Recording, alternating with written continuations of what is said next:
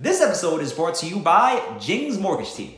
Jing's Mortgage Team is a team of real estate mortgage professionals whose mission is to help anyone with their real estate needs. If you're looking to buy a home, sell a home, refinance your home, have credit issues, or in need of an investment loan, we can definitely help you. If you're looking for a real estate agent, we know the best of the best real estate agents. Visit the link below for more information.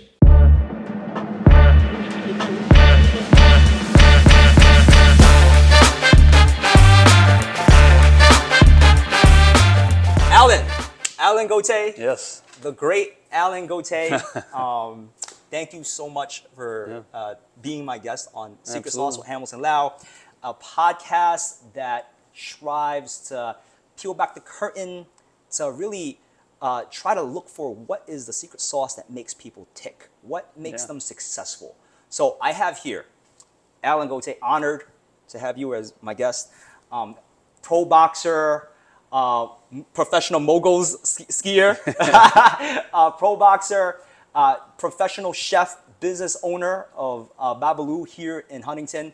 So thank you so much again, my man. Listen, I'm happy to be here. It's a long road, but I'm happy to be here. I've known, Alan for, like 10 years. It's gotta be. It has to be like over 10 years at this point. I went to John Jay College when I was 18. That's right. So I mean, what, 15 years maybe? Jeez, like a long time ago. And it's just been amazing watching you grow as a fighter, seeing you progress, go into the pros. It's like I'm always cheering, like, oh man, I know that guy. But I love to again talk to you because pro boxers are they're very special people. It's not every day that you meet a pro boxer. So I want to definitely, dive into, what makes a successful pro boxer. But of course, please tell us a little bit about yourself, how you grew up, what were you up to, and I mean, I'm probably, when people talk to me, I'm probably not the best at talking about myself because I leave out a lot of details and a lot of information. But I mean, I grew up in Syosset under two amazing parents, and my mom and my father. Father's a Grandmaster Sensei in karate, a fifth degree black belt in judo, retired military veteran, NYPD, the list goes on and on, author, doctorate, yada yada. I mean, my mom, for her part, she was a single mother. My parents were divorced, and she kind of forged her own path, moved out of her house when she was 18, and really two strong character individuals that I kind of grew up under. And grew up in Syosset. Graduated from Syosset High School, and kind of grew up as an athlete, and probably just doing the whole kid thing. And but tell us about moguls. What was it, moguls? Skiing, right? Yeah, freestyle mogul skier. Yeah, so, how'd you get into that? Well, I started skiing when I was 2 years old, and I mean, that was my sport when I was growing up and a kid, and.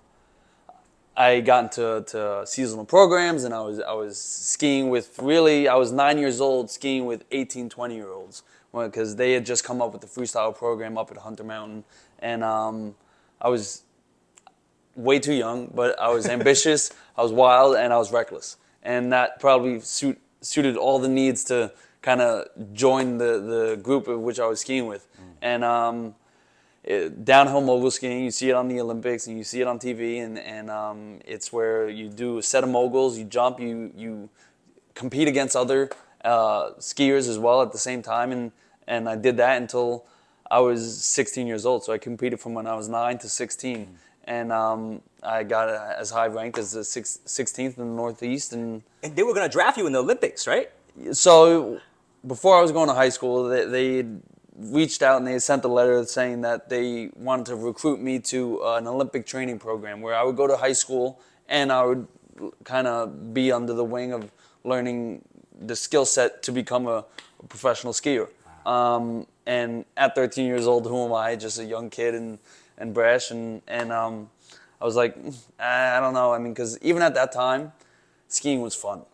And I loved it. And even to this day, I love it. But I've always loved it from an enjoyment side of it. And the more I got into competing, the more I got involved in it becoming more of a job, the less fun it became. Oh, that's interesting. Could you share a little bit for our viewers, like what would transition it from fun to, I mean, I can make my assumptions again, but I would love for you to share. Like, what would transition it from fun to a job? I mean, I think, for me personally, I think that's also more so with the individual. Mm-hmm. I mean, for me at least, I think at a certain point, as a competitor and as someone that has been in sports, and it's always about doing better and being better and putting the pressure on yourself to be able to compete at a higher level. Sure. And I think when I was skiing and growing up and seeing the level of what others were at, mm-hmm. I mean, I'm not one to compare myself, but I see that and I'm like, well, I'm always going to push for that. Mm-hmm. And I think it just... You weren't into it at the time. Yeah, it starts burdening you with stress as opposed to just enjoyment. Yeah. Because you're making those mistakes and you just... It becomes more of a job where it's just kind of, all right, I'm going to wake up, I'm going to rinse, recycle, and repeat. And, and yeah, I think that there's value to be spoken about because there's purity in physical sports, in physical achievements. Yeah. Because mental purity, because I think a portion of our society, they look at physical hardship as, for example, like, whether it's a competitive weightlifter or even a pro boxer or professional fighters, they just say, it's just a sport. They just compete. But I think there's a lot of value in learning about how to deal with internal struggle. Dealing with interpersonal struggle, dealing with just struggles in general through physical hardship. Yeah. So, and I think, correct me if I'm wrong, it seems that, if you were to pursue the path of the Olympic moguls competitive skier, that level of physical hardship just wasn't really the place where your head was at, because you just wanted to ski for fun. Yeah. Is that safe to say? Yeah, I definitely think so. And I think that was mostly with all sports. I mean, I've been an athlete my entire life. I was a 5-sport athlete in high school, and I did every sport. And I was I was a skater. I did inline skating. I used to compete in skate competitions, and I pretty much did a little bit of everything. Yeah. But I never found it worthwhile. I never found, I guess, the reason as to why I should keep going in athletics. Right. And when that fun came out of it is when it just... What's the point of doing it? What's the point of doing it? So I think that's where, at every point, athletics always had a start date and an end date. Yeah. I mean, not to say that athletics isn't a part of my rituals and my lifestyle, because it is, but as from a competing standpoint, it always had a start date and an end date. Yes. And your body can only do so much. My body could only do so much, and I'm happy that I was at least wise enough to realize that before. Well, but we'll definitely get into that, because that's a very exciting story that I want to tell. But on a side note, I wanted to tell a fun story that I had with you. I don't know if you remember this, but I think this was when you first came to John Jay, and I think we were like competing or something, like in the same card. I don't remember. It was a long time ago. Yeah. And your dad, Al Gotay, had drove me and Maurice Edwards. I'm gonna post a picture up, by the way, on this. Drove me and Maurice Edwards out to a track field that was near your house. We all ran. I remember this guy. He's such an athlete. I remember we all started together. And I believe, like, Alan, you were just, like, kind of jogging with us. And meanwhile, I'm sprinting. I'm like, why is this guy jogging? And the next thing you know, he just turned it on. And he just went zoom. And next thing you know, he's, like, a minute ahead of me and Maurice. And at the finish line, Matt Serra, at the time, it was UFC welterweight champion, when he beat George St. Pierre. Yeah. He was there training for the rematch. Yeah. And you were there chatting up the story. I remember in my head, I'm like, man, I have to do more wind sprints, because I totally missed out on this opportunity to chat with Matt Serra. Yeah. When I hit the finish line, let me tell you, I remember I had to throw up. Like, I think I threw up, but and then and I'm like, oh man, I remember shaking Matt Serra's hand. Yeah. But, it was like, man, I gotta get more into this wind sprints, because I was out of shape. But that was an awesome story. I remember that day. Yeah, I'm definitely gonna post that picture up. I still have that picture. That's awesome. But so from there, you took a hiatus from mogul skiing at that point, and you When did you transition to boxing? So I started boxing when I was 16, pretty much right after my 16th birthday. It was something that I always kind of wanted to do. I did martial arts with my dad. And yeah, how come boxing? I think just because my grandfather on my mom's side was a professional fighter, and he always grew up giving me tapes and kind of just, and being in the martial arts and just kind of, I don't really know why at the time, but I guess, I mean, large part of it could be because of my grandfather. I mean, I don't remember because I was so young, but it was just always something that I was intrigued by. And then I started boxing when I was 16, and then it was not long after I started that pretty much all other recreational sports and things kind of fell to the wayside. And I mean, not that I didn't enjoy them, it's just, it was like that one thing that you became passionate about. It made me tick. It worked. It worked for me. Do you remember what was it about boxing that made you like so passionate about? I mean, I would just say it's probably just the one-on-one and the reality of, at the end of the day, from sparring to training to, it speaks the truth. And it's one of the few sports that speak that truth and show a person who a person is. I mean, like they said, the whole saying goes, you play sports, you don't play boxing, you don't play fighting. Right. And for me, it was one of those things that, like, it was hard. And I've been told that if there's an easy way and the most difficult way to get things done, I'm going to choose the hardest way. So I think when that's best for you. Yeah, and your own development. Yeah, right? And it's the work. I mean, I started working when I was 14 years old, and I was always working. And boxing came relatively shortly after that, and it's the same thing there. You got to work it and to reap the rewards. I mean, I remember my second amateur fight. I took out on like a week's notice. Gassed, out of shape, and I won the fight, luckily, but it was one of those experiences I said, never happen again. And to that day, I mean, in high school, I was waking up at 5:30 in the morning. I would work out, go running, go to school, come back, do whatever, go to the gym. Like, it just gave me a reason to really commit myself to something. Yeah. And yeah, for our, you know, our fighters that are listening to this podcast, I'm sure you guys can totally get everything that Alan just said.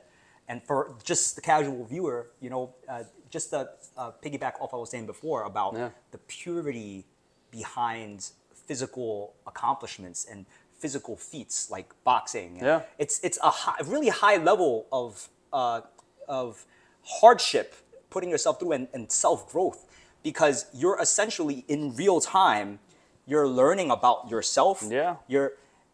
I don't believe in an opponent.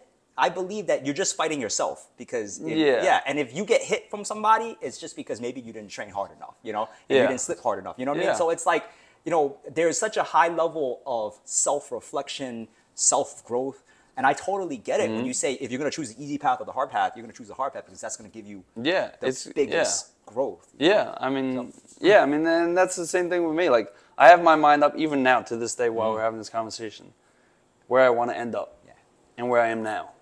Now, there'll be 150 different ways to get there, which is fine, but I'm not going to change the goal because just because you have one plan doesn't mean there's 15 different ways to get there. And that's the same thought process that I really had in boxing too. I mean, it's beautiful. Yeah, fighting is fighting, but you can really tell the difference between someone that enjoys boxing, spars, or a fighter. And you really only learn that once you put yourself in that kind of fight or flight position.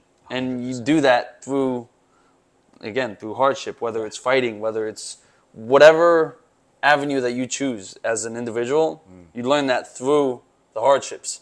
And for me at that time when I was in high school, that was boxing. And that's kind of I was lucky enough to find it because it also kept me always on the other side of getting in trouble. Right. So, get you on the right path. Yeah. That's always the better thing, you know? Like you find the outlet that keeps you on the right path. Yeah. And especially such a pure sport like boxing. I mean, it's and I wholeheartedly mean this when I say this. Like, it's a pure sport. Yeah. Like, it, as you were saying, it exposes you. Yeah. It can tell if you're BSing or not. If you just want to tell people that you're a cool fighter. Yeah. And meanwhile, you don't go train, you know? Yeah. Like, and, you know, it's just the purest, in my opinion, it's the purest sport ever. Yeah. You know? But yeah, so you entered the amateurs. You became a novice first, right? Like high school, was it? Yeah, I had my first fight 16 or 17, shortly after I started boxing. Yeah.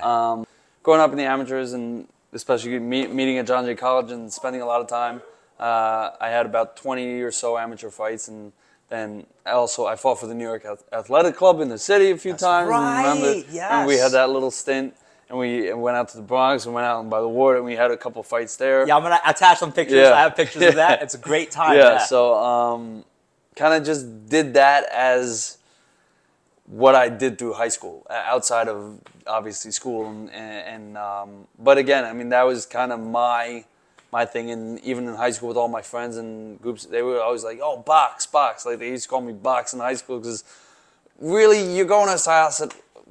I guess you could say privileged high school at the time. Like, school, right. What other kids are really, they're all doing football and basketball and soccer and lacrosse, but like, who's really just kind of boxing, going to the gym and getting in fights and like. About to be a pro boxer too, right? Yeah. I mean, I very much knew very quickly after I started amateur that professional was my kind of. I have to ask you. As far as your amateur boxing career goes, because it was incredible, right? Thank you. What would you say is the secret sauce that you noticed? Because 20 fights is a lot of self-growth, a lot of development, a lot of experience, not just with yourself, but with your opponent, with the art of boxing, with physical accomplishments, right? What would you say is a secret sauce that you that led you to success there? I mean, I would say... Yeah. What would you say? Probably, especially as a young kid, like, I mean, again, I grew up under divorced parents, and that came with its own... Sure. Emotional... Baggage. Baggage and crap as a kid. And, but as an amateur, it taught me how to... lose and be okay with losing, because I still remember my first few losses in amateur. Man, I'll ball up and cry and just be so insecure. And even growing up the way I did, I was always very probably insecure in my just my self-belief. And boxing, especially as a kid and an amateur, taught me really just to, regardless of a loss and regardless of you going to the gym one day and getting battered and beat up, that and being around gyms and being at all the gyms I used to go to in Hempstead and West Hempstead and all these gyms, that it didn't matter, that they didn't care who I was or where I came from. All I had was me showing up and working like a dog, and being the hardest worker in the room. And whether I got beat up or I didn't, I got respect at the end. Yeah. And I think it taught me more about kind of bouncing back from my insecurities and how not being defined of how I did, whether I won or lost, but about what people thought of me at the end, right? And that goes on. A loss, an L, a W. That's just everyone's got them. It's such a deep statement that you made. Yeah. It resonates with me definitely. I'm sure again for my competitors out there as well. Yeah. You know, it's for me. It's like definitely training. You know, under your dad, Al Gotay. Yeah. You know, I mean, the big thing that taught me. 100%. Hard. OG to the max, legend. But for me, it's like a loss is what the outside tells you. Yeah, it is. Like, it's a person, it's a record, it's a technology that says that you lost. But truthfully, internally, what does that mean? Nothing. Yeah. Outside doesn't mean anything. Yeah. It's really what's inside. Yeah. It's if you told yourself, did you actually really lose? Yeah. Right? And that kind of determines where you're at with this. And that's, to me, was just, it took me a little while to get it as well. Yeah. But then it's like, there's just so many lessons. And that's just one of the great lessons that, you know, you don't really lose unless you believe that people tell you to lose. And you know, I understand you people are going to come back to me and say, yeah, what about the, you know, win, loss, and record and all that stuff? No, that's not even what I mean. I'm talking about the internal growth, the internal part of this. Yeah. How do you know you actually win, or how do you know you actually lose? How people that go to war, right, and they might lose in the war, but what's making them, you know, continue to move forward, you know? And even to the last breath, right? What's making them feel like they're gonna, they might potentially win? It's that thought, right? Yeah. That, I mean, that you thought, didn't lose, you keep going. Yeah, and that thought isn't anybody. Everybody, you, me, Joe Schmo, everyone, man, woman, and child. Just because you're 8 years old, it's in everyone. Yeah. And to be able to learn that even at a young age and learn to not control it, because you never will control it, but be okay with learning to understand it and being able to use it not for disadvantage, but use it as a strength. Because you trained under Al Gotay and he was OG bar none. So even now growing up and him being my trainer, I always had to be better and do more. And that's just because, again, even looking at someone that accomplished everything that he did, it's like, wow. Big shadow of Phil, but it's inspiring, though. Yeah, it's inspiring. And learning a sport and learning those tools at such a young age is really what kind of justifies you as not what you do, but why you do what you do and who you become. Because the adage saying is like, you're just gonna grow up to be like your parents, like this or like that. But really, that's just what everyone else says, and it's so much louder nowadays with social media. Because we were really probably the last generation that remembers before it. Yeah, before smartphones, social media, went outside to play. Yeah, and it's like our age group was the last age group that I think really understands what it was like before. And everything is so much louder nowadays, and just the support and the non-support is so much louder. And to learn those tools and develop those tools is probably harder nowadays than it is when even 10 years ago. 100%. Everybody wants instant gratification. It's so much faster now. Everybody wants they don't wanna work hard and do wind sprints. No, it's it's all clickbait. And it's all how can I get to where I'm going with the hashtag as quickly as possible. And it's like it's just, and for me to learn that when I did is a huge advantage, because again, it's, you see people, and even us, like sitting here today, it's 15 years goes by in the blink of an eye. Yeah. And to the fact that I see your success through, even if it's social media and you see mine, and to be able to be the one to support each other, and that's, you can't really ask for more. So. You know, there's huge lesson in everything that Alan is saying right now. And this is all learned through,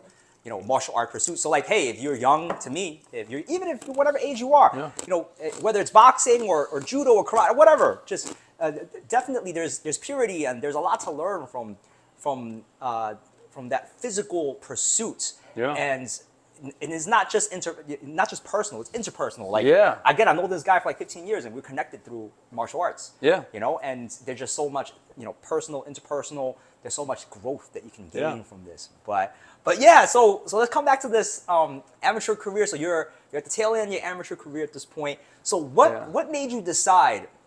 It's fascinating to me, because you know, you did very well in the amateurs, and what made you decide, hey, I'm gonna jump into the deep end, the pro circuit? I mean, being an athlete and being a professional athlete, it's like being a home cook and being a chef.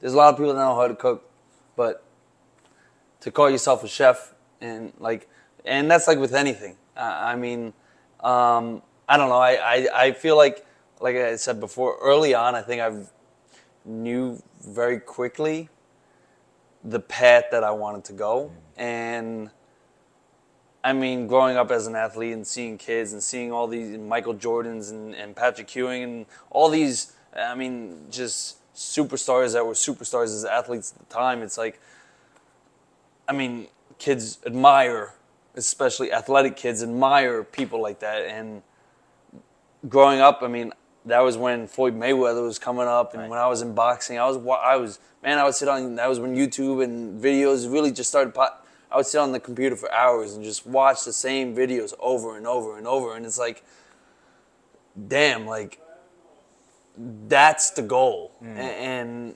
I just feel like I wanted to see how far I could take it, and see also not only take the sport but see what I'm capable of, right. And that's why I entered the Golden Gloves when I was in high school, and I entered all these competitions because I wanted to see, not that I was better than anybody. Yeah. Probably at the time I wanted to be better. Yeah, sure. It's natural. Yeah, natural. You know, I want to be better than this person. I want to be better than that. You got to think like that, yeah. right? To be a champion. Yeah, and you are the best. And when I was a kid, I didn't have that self-belief, and I didn't have that affirmations that I am better. Mm. Now.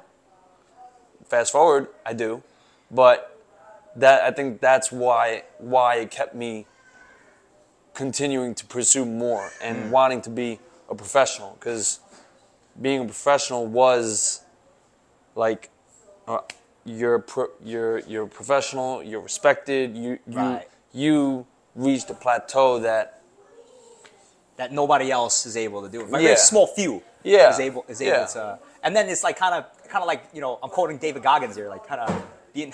I'm obsessed with him. Yeah, yeah. Are you really? Oh man, of course, we're together on this. He is my probably alter ego. Yeah, yeah.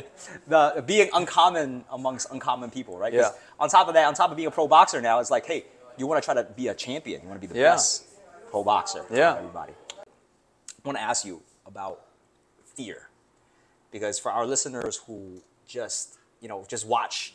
Spectate on boxing and even just martial arts in general.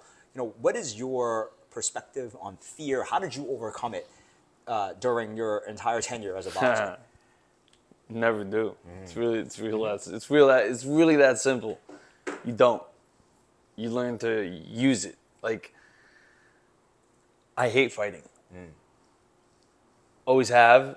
I'm always probably the last one to in Street Fighter. Like, now. Not my cup of tea. I hate fighting. And I was always scared. But the closer you get, and when you make a commitment and you sign yourself up, like, you learn to just kind of put it behind you and maybe put it behind you, but maybe use it just to kind of, the fear, get you to work harder, get you to do more, get you to run one more mile, do one more sprint, go to the gym for one more hour. Keep you sharp. Yeah, I mean, because then when you step in the ring, there's the other man on the other side. You can get knocked out very quickly. And I've had friends that have been on TV that have gotten knocked out and died. Jeez. So it's like, to the point where I used to train with them very much and a lot.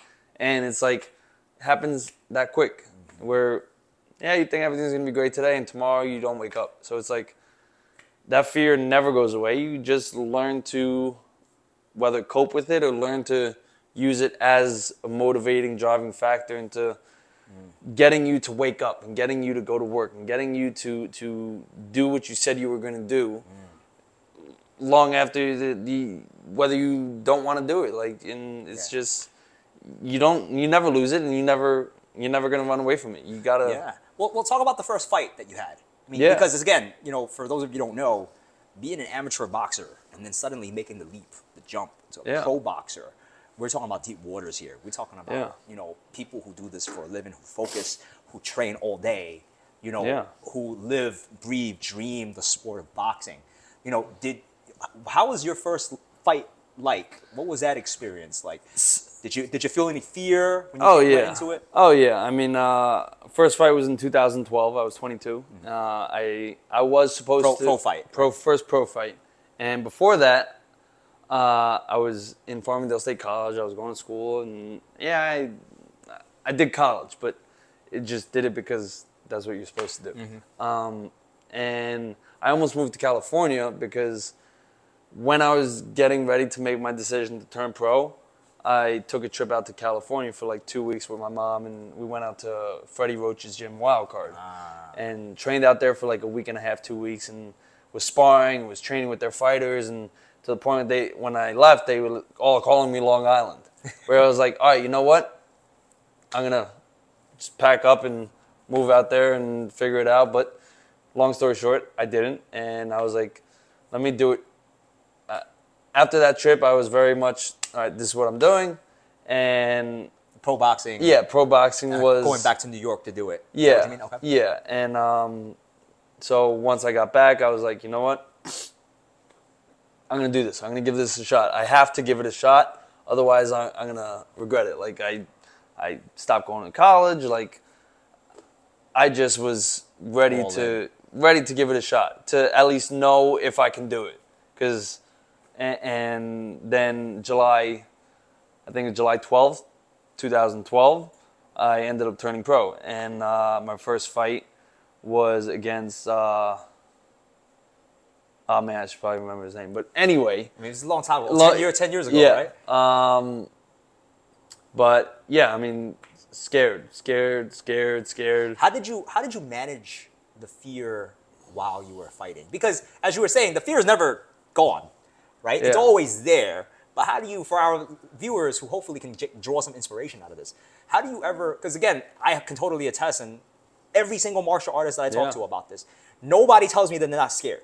Yeah. The fear is actually what makes you a better fighter. Yeah, 100%. Especially during a fight, right? But like, I want to hear your thoughts on this. Like, how did you manage the fear during the fight? I mean, it's always in the back of your mind. There was no fear during the fight. Mm. I mean, I kind of made my peace before getting in that ring. Mm. Where as soon as you step in that ring, that's one of the best things about boxing or fighting or martial, like you can't, once you sign on and once you make that, okay, it's time, that's where your doubts, your fears, your insecurity, it's all going to be shown through the action of fighting. Mm. And I mean, at least for me, I knocked him out in the minute 47 seconds in the first round. And I don't remember 1 second of that fight. You were just in the moment at the time. There's something interesting about that. Like, just time is different. Yeah. I mean, you take 3 minutes. It was a 3-minute round, right? Yeah, 3-minute round. You take, like, 3 minutes, you know, because when we did the amateurs, like, I remember it was 2 minutes. 2 minutes, yeah, 2 minutes. But it was, like, within that 2 minutes, it doesn't feel like 2 minutes. No, it feels like a lifetime. Forever. Yeah. Like, you're just, and just to add on what you're saying about fear, you know, there's like, it's something very interesting that happens because there is real estate in your brain, an actual real estate. Right now, we're kind of spoiled because nothing's going on. Yeah. You could just think about whatever you want to think about. Yeah. But really, you can only have so much thought in your head during a competition because if you're suddenly thinking about fear and it's going to take over your brain, you're not thinking about the opponent. Exactly. You're not thinking about strategizing. You're not thinking about, you know, what's the opening. You're not thinking about any of that, right? Yeah. No. So for you, it was just... in the zone, you're just completely living the moment, that eternity, that 3 minutes of eternity, right? It keeps you sharp. And I mean, at least for me, that's what worked for me, is that, like, I made a deal with myself, and I'm not going to break that deal. 100%. And once I know that, I'm good with the outcome. Yeah. I'm good with whatever was on the other side of that outcome. And it's a deal that I made with myself before I even step foot in the ring to fight that night. Before I start anything, it's a deal that I say I'm going to make with myself. And regardless of circumstances, I'm going to see through it. Yeah. And then really, the fear kind of just becomes, okay, well, if you made that deal and you're accepting of both vices, the good and the bad, then really what is the fear anyway, except just a feeling? Exactly. And that emotion. Yeah, that kind of... emotion gets you nowhere, right? Motion gets you somewhere. Emotion doesn't really get you anywhere, right? It kind of goes away. And Yeah. There's no time once it's go time, and I mean that's it. And so like go, right? Yeah, and for me, once I make that deal, fear is just really just another byproduct of everything else that you're doing. So it's like a lot of sports psychologists, I looked into this. They call that like the zone, where it's like you just time just kind of is it reacts differently, and it's like you're in the moment and you just. You don't got time to think about anything else except the moment. Yeah, and it's like for our viewers out there, I highly recommend it. You know, get into a martial art, especially that has sparring. Oh, yeah, of course. Because you can really experience the zone. That's where time just it's very very strange. It's just time just it's longer now. Yeah. You feel everything. You're smelling everything. It's very very interesting. Like maybe that adrenaline dump. Yeah. You know, I don't know what it is. But I mean, you got to be able to get yourself. I mean, at least for me, like. Get myself in that, and then also be able to also learn to step out of that, right? Because it's you can get yourself there, but you got to also be able to know that difference between that and reality, and being able to get there, and then also because that's even as a fighter, that's not who you are; it's what you do. Oh, you mean like knowing when to switch it off because you're not fighting anymore. Yeah. You're going out with your friends type of thing. Yeah, because like it's that fight or flight moment where it's like even leading up to a training camp or leading up to my pro debut or leading up to a fight. It's like you go from here to here, and like at what point do you? And this is not only for sports; it's for really anything. It's just that like what point do you say? It's okay to exit and open up and kind of be vulnerable, because that the sport in boxing also teaches you to be vulnerable, and it's like you got to learn to be able to, even at least for me, it's you learn to get yourself there, but you also got to learn to when to turn it on and turn it off, because you can't always be in that fight or flight.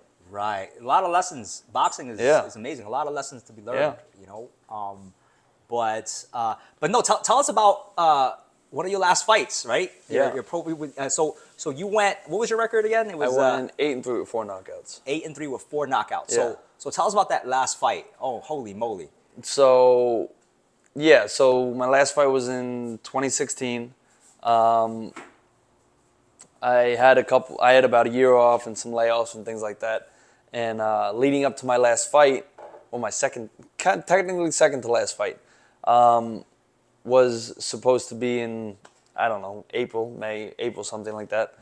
I was training, was rock hard. I moved up in weight from 135 to 140.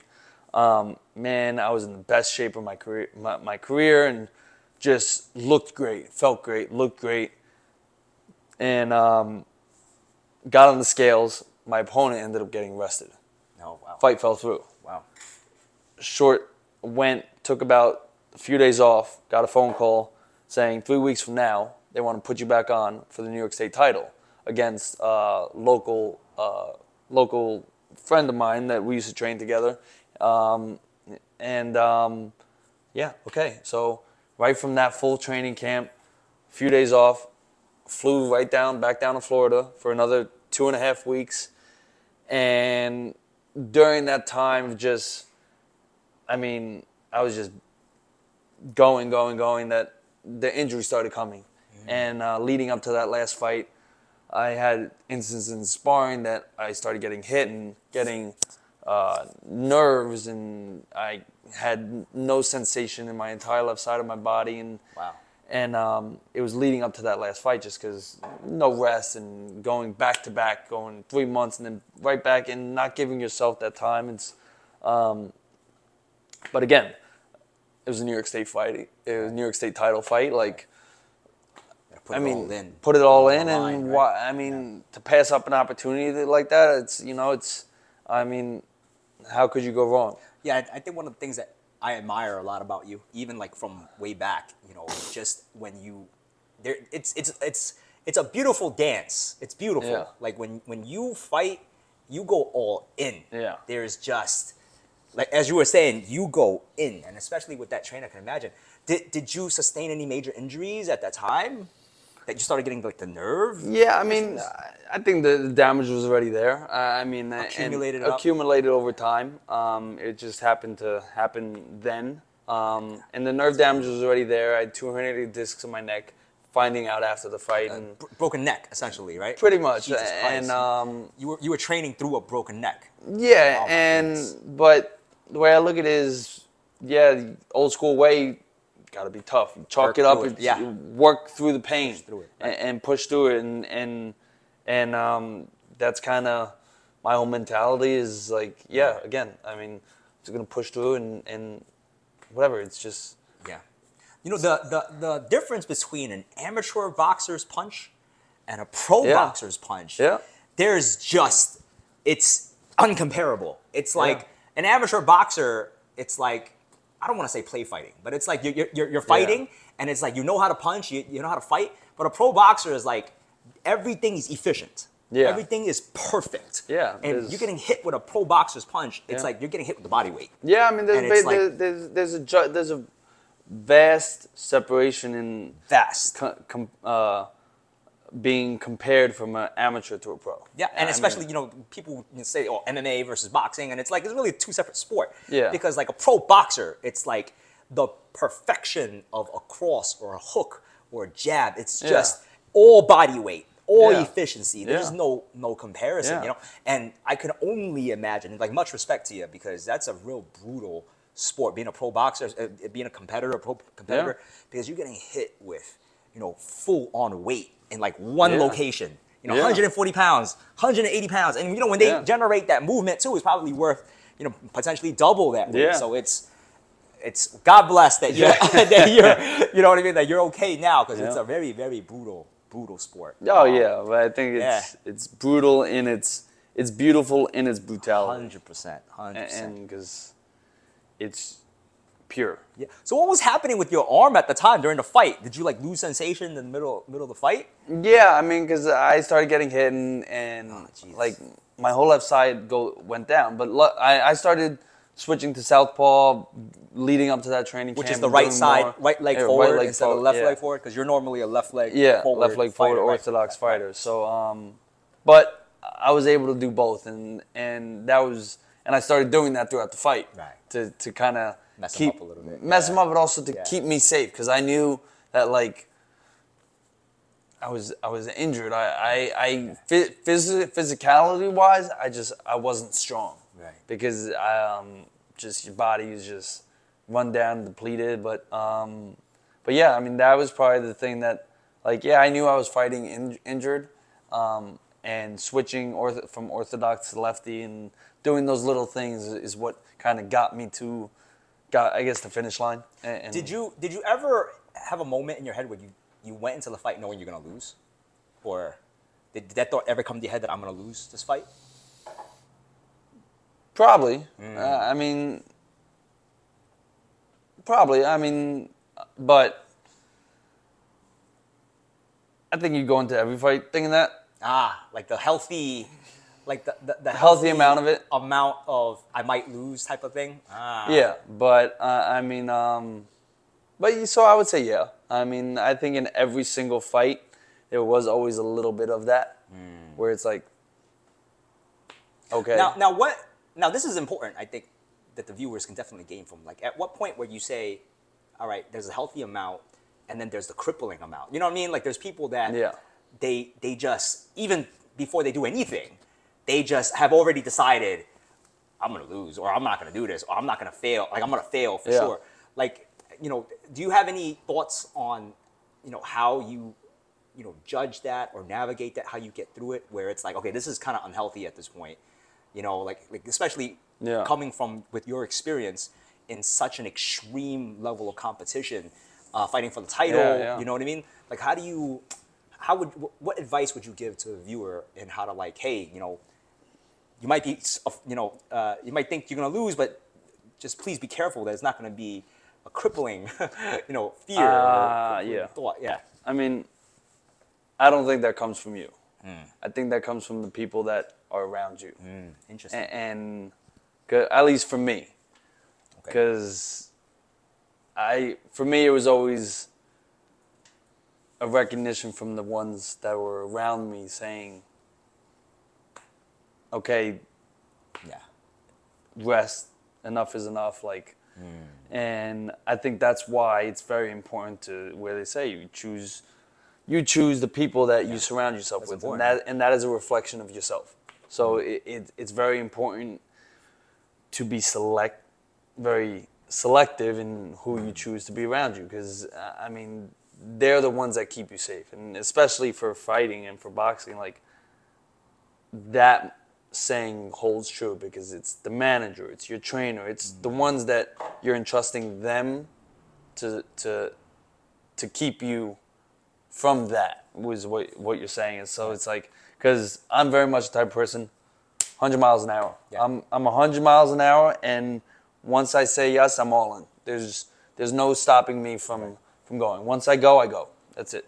Mm. You're either coming with me or not, but once I go, and it's like, even now, like, if I go on a run, yeah, I'm going as fast as I can till I can't. Right. And but that's why I think it was always equally important to me to, and like my mom was my co-manager, and to surround myself with people that I trusted to keep me safe, and to keep me in, I guess, between the lines. Right. I mean, so I don't think it's really. I mean, yeah, maybe it's a little bit of yourself as well, recognizing that. But once you're in it, if you're really in it, you learn to ignore that, because you can't have that if you're going to be fully committed to what you're doing. So, but that's why choosing who you surround yourself with is just as important, because if it's basketball, football, sports, or whatever business or job, once if you're in it, you're in it. You can't think about all those exteriors, which 100%. Is why it's important to choose your surroundings carefully. Right? Yeah. Right. So walk us through your thought process in walking away from pro boxing. I mean, I know you still dabble in it here and there. You still spar. Yeah. But as far as your pro career as a boxer, would you say that it's you're done with it at this point? You might go back. I mean, I don't know. I always say I would like to have one more. Ah, okay. Just because I also, not that I don't like the way I left off, but I feel like even now, being who I am now and fighting when I fought when I was so young, I just think I would like to do it this time for the enjoyment of just, I know I'm not going to be a world champion. I know I'm not going to make millions of dollars. I like, all that was 8 years ago. But now to do it just because for fun, I want to. Right. I mean, and if people are watching me and people can gain some sense of whatever from it, inspiration or support or reflection or whatever it is that they want to gain from, then great. I mean, and for me, it's just because I have so much respect for what it did for me and what it gave me, and the tools and everything that it gave me is just why I would do it again. And for that reason, I always say I would, if the opportunity presents itself and time and circumstances, then yes, I would. So, but as a professional competitive boxer, yeah, that's behind me. But yeah, but well, talk about the, you know, with that said, talk about, you know, what would you say that you bring to your transition to pro chef, right? Because you're a professional chef now. You know, is there any kind of lessons that you can take from boxing and you use daily as a professional chef?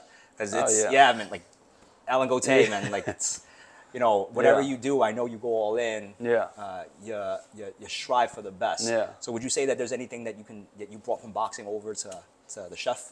I honestly think everything. I mean, even like myself, a chef, a cook, like, I don't look at myself as a chef. My peers may, and it's out of respect of my craft and what I do, and which is I'm grateful for. But chef, I'll be the last one to call myself chef. I don't ask any of my staff members or people I work with to call me chef. Like, you see me as that, great. But I think I treat what I do now, being a chef and being a cook, as from an athletic mindset because that gave me everything. And to see that the tools, the same tools required to be successful in athletics are really the same tools that are required to be successful, not only in business, but entrepreneurship and just life in general. Because it's... So I'm an athlete through and through. And even to this day, sitting here and I'm still an athlete. I'll always be an athlete. I'll always think like an athlete. I'll always be as competitive as an athlete. Yeah. Cooking and the chef is maybe who I am now, and it's part of what I do. But the mindset, the makeup, the values, everything is that of a competitor and a professional athlete because it's to the highest level and the highest degree of what you can push your body and your limits to. Right. So it's like problem solving, everything, self-reflection, self-improvement. Yeah. It's like you bring all of that to the literal table when you cook. Yeah, and that's what I do now, and I think that's why I'm still here today. And luckily enough for me, it gave me the tools necessary to succeed. Not that this hasn't. Being a chef and being a cook and learning in the field hasn't given me tools, but it gave me tools necessary to do the job. Right. But I already had everything I needed long before that, which is why in past jobs and internships and culinary school and all the other things that I did to become a chef and become a cook, why I was successful there. Because whether I had the tools or the skill set at that point or not, they didn't see that. They saw the integrity and the values that I learned. Hard work. The BS behind faking it. Yeah, you can't fake it. Right? They saw that, but that came because of my background as an athlete, a boxer. And that came from that. So, and that's why, even now to this day, everything that I learned there holds true here. Wow. And what I do.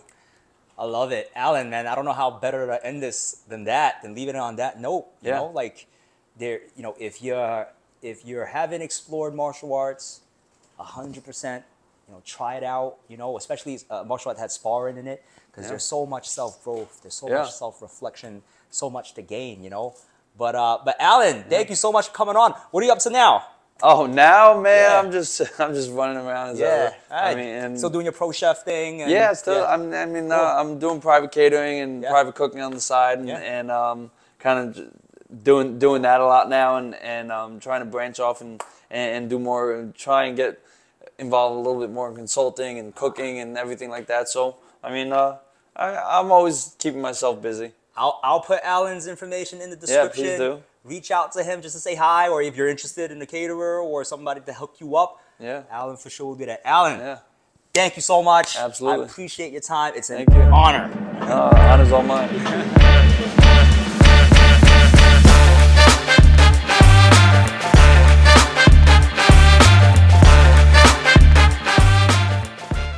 This episode is brought to you by Jing's Mortgage Team. Jing's Mortgage Team is a team of real estate mortgage professionals whose mission is to help anyone with their real estate needs. If you're looking to buy a home, sell a home, refinance your home, have credit issues, or in need of an investment loan, we can definitely help you. If you're looking for a real estate agent, we know the best of the best real estate agents. Visit the link below for more information.